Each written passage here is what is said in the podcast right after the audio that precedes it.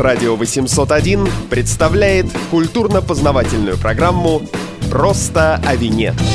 Всем привет, это очередной выпуск подкаста «Просто о вине». Меня зовут Александр Садиков, и мы, наконец-то, по многочисленным просьбам продолжаем э, итальянскую серию. И сегодня мы будем говорить о Сицилии и даже более конкретно о винах Этны. Специально для этого в одном из заведений, как я говорю, города Москвы мы сегодня встречаемся с человеком, э, практически проводником Этны в нашем современном российском винном мире. Это винный критик, основатель школы в Академии Василий Росков. Василий, привет. Бонджорно. У нас было несколько выпусков об итальянских винах. Мы говорили и про Пьемонт, и про Тоскану, и про Венето, про такие основные, самые известные винные регионы. Но теперь мы решили спуститься на юг и поговорить о том, о чем сейчас э, говорят все продвинутые винные любители, об Этне и о Сицилии. Почему Этна сейчас э, так на слуху? Ну, по крайней мере, для тех людей, которые как-то интересуются вином, это уже не пустой звук. Я, честно говоря, не знаю, на слуху ли она в России. Если на слуху, то, скорее скорее всего, не благодаря мне, а благодаря Парфенову, который эту тему гораздо более широким массам донес. А так она на слуху уже последние лет 5-7 точно во всем пьющем мире, англоязычном, итальянском. А почему? Потому что эти вина имеют такой характер очень близкий к современному вкусу. Вина ароматичные, тонкие, освежающие, да, это не те блокбастеры, в которых много дуба, из мощных сортов сделаны, которые были популярны ну, лет 20 назад, что ли, да, в нулевых. Эта мода постепенно спала. Все сейчас ищут легкости, изящества, сложности, тонкости в вине, и вина этно они могут это давать. Этно имеет отношение не к винодельческим практикам, это регион с огромной историей, имевший взлеты и падения, и так совпало, что очень долго, в 20 веке, он был забыт, брошен. Это была такая вот деревня, куда ездили навещать дедушек, еле двигающих ногами, да, и вот случайно туда забрел сначала один виноторговец, потом другой виноторговец. Они увидели потенциал, они увидели старые лозы, они увидели, ну, отчасти технологии, подход к виноградарству прежде всего, не столько к виноделию, потому что вина были ужасные еще 20 лет назад на Этне. И было 2-3 производителя, которые пытались что-то делать более на высоком уровне,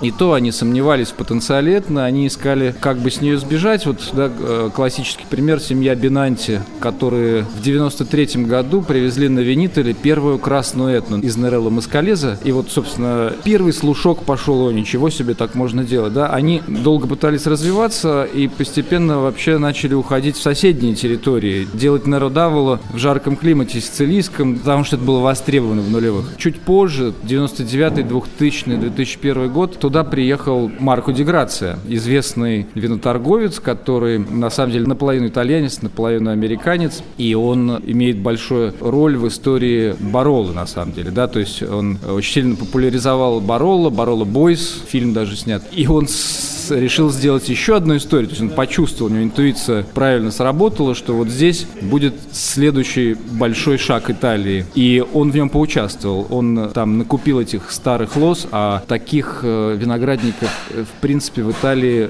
ну, больше нет в таком количестве, да, то есть это уникальная еще и климатическая ситуация, ну, историческая, да, что одно время очень много было виноградников, потом их бросили, и они остались живы, потому что климат это позволяет, да, на, на больших высотах, в каменистой почве филоксера кое-где их не трогает, эти почвы, да, и осталось очень много более чем столетних виноградников, причем не то, что там 2-3 куста, а регулярный виноградник с плотной посадкой. Он увидел этот потенциал, начал делать вино, подтянулся его друг, ну как друг, коллега Андреа Франкетти, который сделал свое первое великое вино Тенута ди Триноро в Тоскане. Они вдвоем, да еще и Франк Корнелисон, бельгиец, чумовой человек, совершенно оторванный. Вот эти три человека, они меньше, чем 20 лет назад пришли на Этну, и через 5-7 лет, к 2010, наверное, только году, да, стало понятно, что Этно восходящий тренд. Туда постепенно начали подтягиваться другие производители Сицилии сначала. Таска Дель Мерита, Планета, Кузумано, Ферьято, э, кто там еще, да, ну, в общем, все значимые семьи Сицилии. И в это же время туда валом пошли другие итальянские виноделы. Там есть э, и тосканцы, и пьемонцы, и калабрийцы. Туда пошли люди со всего мира.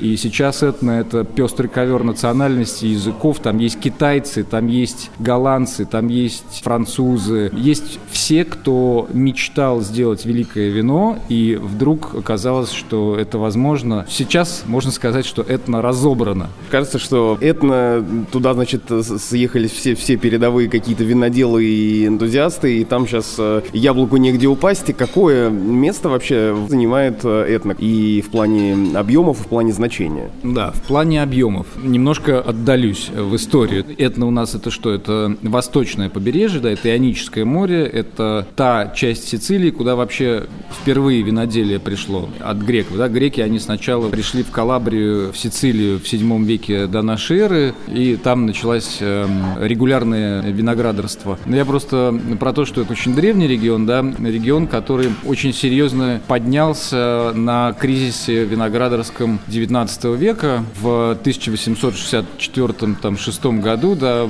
пришла филоксера и разрушила очень быстро французский виноградник. Франция на тот момент не только крупнейшая держава-экспортер, но и потребитель очень мощный. Да? Франция сегодня не столько потребляет, поэтому нехватка была колоссальная. Торговцы, они обратились прежде всего в Италию и Испанию в поисках вин, и одним из поставщиков стала Этна. Там до сих пор есть порт Рипосто, через который этнийское вино полилось рекой. И за короткое очень время, в 70-е 80-е годы, вот за 20-летие, все, что можно было садить виноградной лозой вокруг вулкана Этна на любой доступной высоте, вплоть до моря, было засажено. То есть там же были и пшеничные поля, и оливковое масло, все это было, там разные культуры. Так вот, к концу 19 века никаких других культур не осталось, были только виноградники и пальменто. Пальменто это по-сицилийски это просто означает пол, пол, на который сгружают виноград, давят его ногами, да, и потом там такие а, огромные циклопические прессы этими прессами отжимают. Вот эти пальменто и террасы — это то, что осталось с той эпохи, когда вокруг Этна было 50 тысяч гектаров виноградников. Да, вот для сравнения, Бордо сегодня это 112 тысяч гектаров виноградников, Шампань 33 тысячи гектаров виноградников, на Этне было 50 тысяч. В прошлом очень значительный крупный регион. Сегодня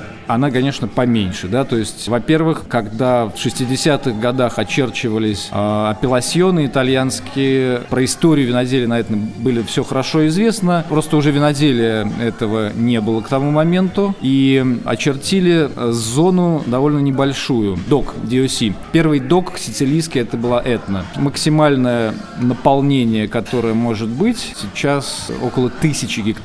Сейчас такой будет дилетантский вопрос, а Этна же это действующий вулкан, как они там не боятся в какой-то момент потерять все, что у них есть? Нормальный журналистский вопрос, я его также постоянно задавал людям, получал ответ примерно такой, что лава, она же медленная, можно и убежать. В общем, конечно, они не боятся, да. Когда я попытался спросить, ну окей, а вот вы сейчас столько вкладываете маркетинга и столько усилий, чтобы вот конкретный клочок э, земли продвигать как премье Крю, а вот соседний еще более интересный как Гран Крю, а случится следующее извержение, прорыв лавы, и он сметет с лица ваш участок. Это как-то можно застраховаться от этого чисто вот финансово? Нет, говорит, от таких случаев ни одна страховая компания не страхует, поэтому приходится просто покупать э, виноградники в разных э, частях, э, в разных контрадах, да, это называется контрада, у них там 133 контрады. Ну, все перекладывают яйца в разные корзины. В общем, такая зона рискованного виноделия. Абсолютно. Просто о вине.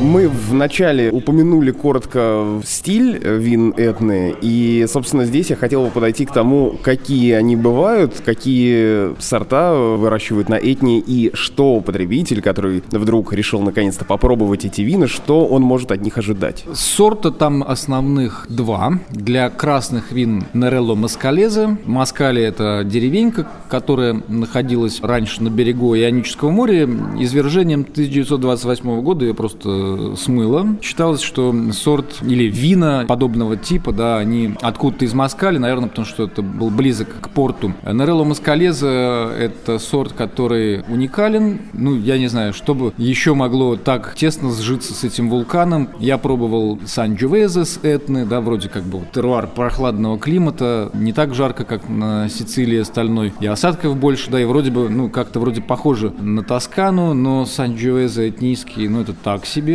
Нерелло Маскалеза и еще есть такой красный сорт Нерелло Капуччо. Нерелло Капуччо, он более полноцветный, его просто высаживали в тех же рядах, да, что Нерелло Маскалеза, там какой-то из кустов может быть Нерелло Капуччо, и так, где-то на виноградниках его 10%, где-то 20%, он входит тоже в устав апелласьона. Но Нерелло Маскалезе – это брат Санджовеза. Между ними, в общем и целом, есть что-то общее. Сорт Нерелло Маскалезе обладает хорошей кислотностью, у него не очень насыщенный цвет, достаточно прочные такие цепкие танины, да, но тут уже смотря как ты с ним будешь работать, как его винифицировать. Можно получить вина прямо такие похожие на Бароло. Я такие вина не раз пил на Этне. И действительно, вот многие журналисты, критики, они поначалу так к Этне относились. Сицилийская Бароло, да, это такая одна из реплик, которые по поводу Этны произносятся. Новые виноделы, ну как, виноделы не то чтобы новые волны, а те, которые успели переосмыслить сорт Норелло Маскалезе, они немножко его по-другому делают. Они делают его в бургундском ключе. Винодел, о котором я уже говорил, упоминал Марко де Грация. На самом первом своем вине, которое он отправил в Америку, написал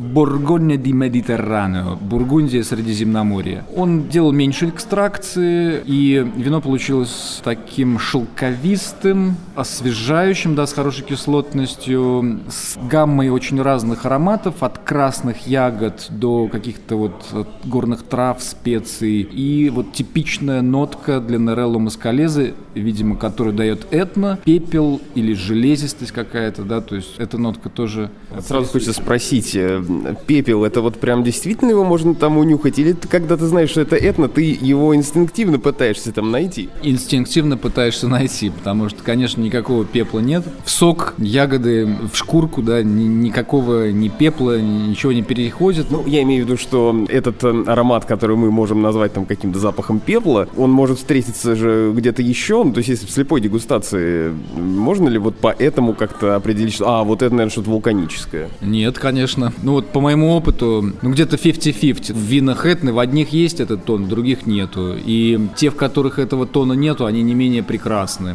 Ну, вот заметил еще такую особенность, вот, например, тосканские виноделы. На Этне их достаточно много. Пьер Кочорния, тот же Андреа Франкетти, хотя он больше не винодел, он визионер, собственник. У Сильвия Маэстрелли тоже, по-моему, тосканец. Тосканские виноделы, они привносят Тоскану. И когда пьешь Нерелло Маскалезе рук тосканца, кажется, что это какой какой-то странный Санджовезе. В нем очень явная вишня, какой-то немножко бальзамический оттенок, а вишня, она прямо сладкая такая, и еще пряностями все это припорошено, с дубом так, знаешь, конкретно поработано. Вот этот стиль мне не нравится, даже какой-то привнесенный. Но это говорит о том, что сорт очень гибкий, с ним очень по-разному можно работать. Кстати, местное население, этнийцы, те, которые представляют традиционную культуру, которая до сих пор жива. Вот, кстати, это еще очень поражает на этне, что не, ну, не только пейзаж, да, не только эти старые лозы столетние, но сохранился крестьянский вот этот уклад. Многие крестьяне продолжают пользоваться этими пальменто, которые к современному виноделию отношения не имеют, и делают вино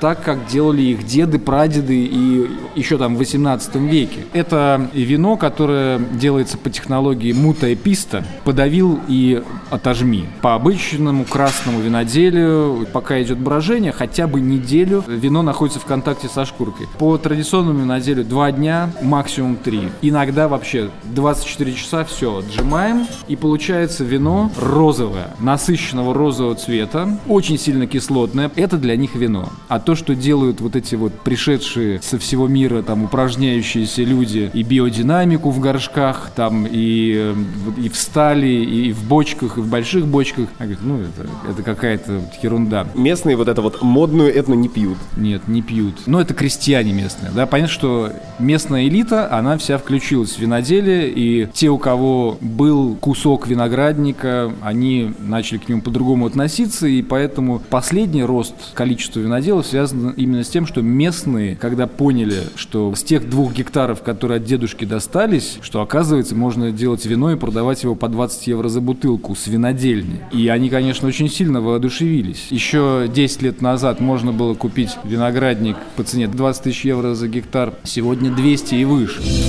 Просто о вине. Возвращаясь к э, стилям и сортам, мы сейчас поговорили про красные вина, в частности из Нерелла Маскалеза, а белые там делают? Да, белые, конечно, делают. Как раз вот я когда начинал отвечать на вопрос, два основных сорта для красных Нерелла Маскалеза, для белых сорт Кариканте. Кариканте, ну такой сорт, который многие пришедшие вот виноделы не любят. Тот же Франкетти, он сказал, никакого Кариканта, это просто вода с лимоном и высаживать только шардоне. Ну, другие более восприимчивы к традиции, ну раз прижился прижился здесь карикант, ну, давайте попробуем что-то сделать. И на самом деле, ну, на мой взгляд, получается здорово. И опять же, в русле современного вкуса. В белом вине пепла нет. Ну, такой э, кремень, дым скорее. Белые сетные, они какие? Примерно, вот что, что от них можно ожидать? Значит, один из виноделов, это была винодельня и Кустоди, по-моему, я тоже спросил, ну вот что для вас сорт Криканты? Он говорит, ну вот у нас под боком главный город это Катания. Катания в летнее время пьет, забыл как называется, напиток, минеральная вода, в которую выжимают лимонный сок. И вот это сорт Криканты. В самом простом виде это примерно так и есть, да, то есть э, очень высокая кислотность, кроме лимона, может быть, там зеленого яблока, еще чувствуется травянистый тон, но не совсем трава, да, вот это не савиньон блан все-таки, это какой-то крошево цветов и камней, да, то есть вот в этом смысле крикант сорт модный, потому что он минеральный. Но в лучших вариантах негромкость его, отсутствие выраженного лица ароматического, оно ему помогает вмещать вмещать в себя очень много-много-много-много разных очень тонких оттенков и богатство вот разных фруктов, трав, цветов, минералов, примерно так. Просто о вине. Сейчас мы подходим к той части разговора, которая обычно особенно волнует слушателей и подписчиков нашего подкаста. Это практические инструкции и рекомендации. Обычно я задаю вопрос, как выбрать вино такое-то. Я сначала хотел бы вот какой вопрос задать. Почему вино Сетны, по крайней мере то, что я вижу, которое продается в России, почему оно такое дорогое? Ну, оно дорогое во всем мире, оно дорогое в Италии. Вот у нас меньше полутора тысяч за бутылку я практически не встречал. Ну, это очень хорошая цена, да. То есть, ну, низкая в смысле цена для Этны этны. Этно стала модной прежде всего в самой Италии и потом на международных рынках. То есть спрос международный на этну настолько высок, что позволяет виноделам держать высокие цены. То есть они, конечно, объясняют, что, ну, друзья, мы не можем снижать, потому что, ну, посмотрите, использование техники невозможно. Это не подвязанные кусты, это альберелло, то, что называется. То есть, ну, там есть виноградники, но их очень мало, которые достаточно плоские, да, а так это террасы, это только ручной труд, один из ключевых виноделов, энологов, агрономов Этны Салева Фоти, он там все посчитал, да, и вот сказал мне, что примерно в 4 раза дороже стоит уход за виноградниками этнийскими, чем за другими сицилийскими виноградниками. Цена на вино – это встреча предложения и спроса, да, то есть в каком-то смысле действительно этнийское вино требует больше затрат, но со стороны спроса все принимается, потому что есть уникальность продукта продукта. Человеку, который пошел в винотеку и наконец-то созрел до того, чтобы, послушав наш подкаст или почитав твои статьи, купить бутылку Сетны, что ему выбрать? Какие, может быть, ты бы посоветовал конкретные наименования? Или они все хорошие, учитывая их цену? Они все разные. Цена может быть вот от полторы тысячи до шести, и некоторые там позиции стоят под десять. А вообще много ли, надо было, наверное, с этого начать э, эту часть разговора, много ли это на российском рынке? рынке? Знаешь, на удивление много. Я когда начинал интересоваться вопросом, думал, что у нас вообще ничего нету. Казалось, ну я насчитал где-то 20 производителей сетны представлены. Если учесть, что их всего сейчас 150, а 20 представлены, да, то есть довольно существенно. Как оказалось, интерес импортерами уже этот воспринят, но, возможно, еще не воспринят потребителями, потому что действительно трудно понять, ну, за что платить деньги, если ты этого никогда не пробовал. Если уж рекомендовать пару рекомендаций еще. У Бинанти есть вот это вот базовое вино. Бинанти его делает со всех склонов. Ну, это достаточно такой, ну не то что крупный, да, крупных производителей на Этне очень мало. Бинанти такой середнячок, и у него есть виноградники и на северном склоне, и на восточном, и на южном. И вот Бинанти базовый этнодок – это сбор со всех склонов, то есть можно посмотреть, как этно целиком себя ведет. У нас на рынке есть, ну, из таких не очень дорогих, да, то есть базовые варианты этны, но супер хорошие. То есть это вот рекомендация моя, одна из первых. Тенута ди Терренере, Марко Грация и Пассо Пищаро, Пассо Россо, оно сегодня называется. Базовое вино Пассо Россо, Андреа Франкетти. Они, может, стоить чуть дороже, но вот Терренеры где-то там, может быть, 2200, 2300, Пассо Пищаро 3000 рублей. Но это очень стоящие вина. Это северный склон Этны. Потом э, я бы порекомендовал из недорогих Тенута Аглая. Ну, это все северный склон. Основная часть виноделия Этны на северном склоне сосредоточена. И э, Гиаенера, хозяйство Тосканте. Ну, это тут как раз одно из сицилийских хозяйств, Таска Дельмерита, да, семья, которая пришла чуть попозже, когда поняла, что там горячая тема, надо брать. Так, что еще? Из доступных вариантов. Белое вино Эруционное хозяйство Планета. Ну и белое вино Терренеры, конечно. Тенута делла Терренеры и белое, и красное, оба великолепны. Для тех, кто вдруг не успел записать, не переживайте, все эти названия будут в описании к подкасту, и вы сможете спокойно прочитать, взять эту инструкцию с собой в винотеку или куда-нибудь еще показать друзьям и найти эти прекрасные вина, которые так сейчас расхваливает винный критик Василий Росков. Почему, ну, по крайней мере, сложилось такое со стороны впечатление, как человека, следящего за разными винными блогами и вообще за тем, что пишут у нас и говорят о вине, почему сложилось впечатление, что ты стал таким проводником этны в наших кругах? Ну, сложилось, потому что я очень много о ней пишу, она меня вдохновила. Видишь, сколько сегодня успел рассказать деталей, подробностей. Ну, во всяком случае, я точно не бренд-амбассадор, это все по личному почину. С винами этно я познакомился впервые. Может, ра... Может и раньше пробовал, да, ну как-то не, не запало, а впервые в 2014 году лично, да, ну и поехал вот с женой на Этну, на, на Сицилию на две недели, а, был довольно большой трип, и первым делом, как только мы приехали в Катанию, сказал, мы едем на Этну. Случилось так, потому что накануне я писал большую статью про Сицилию вообще. В журнале Simple Wine News у нас была практика, раз уж начал писать про какой-то регион, то ну вот тебе 10 полос, ты говоришь, я в 16 еле укладываюсь. Я говорю, 12 максимум, и получается статья на 14. В общем, я глубоко копнул и понял, что этно – это самое главное, что происходит на Сицилии. Купил несколько книжек в интернете, прочитал их, зашел на сайты к виноделам. Среди них был, конечно же, Корнелис, конечно же, Андреа Франкетти.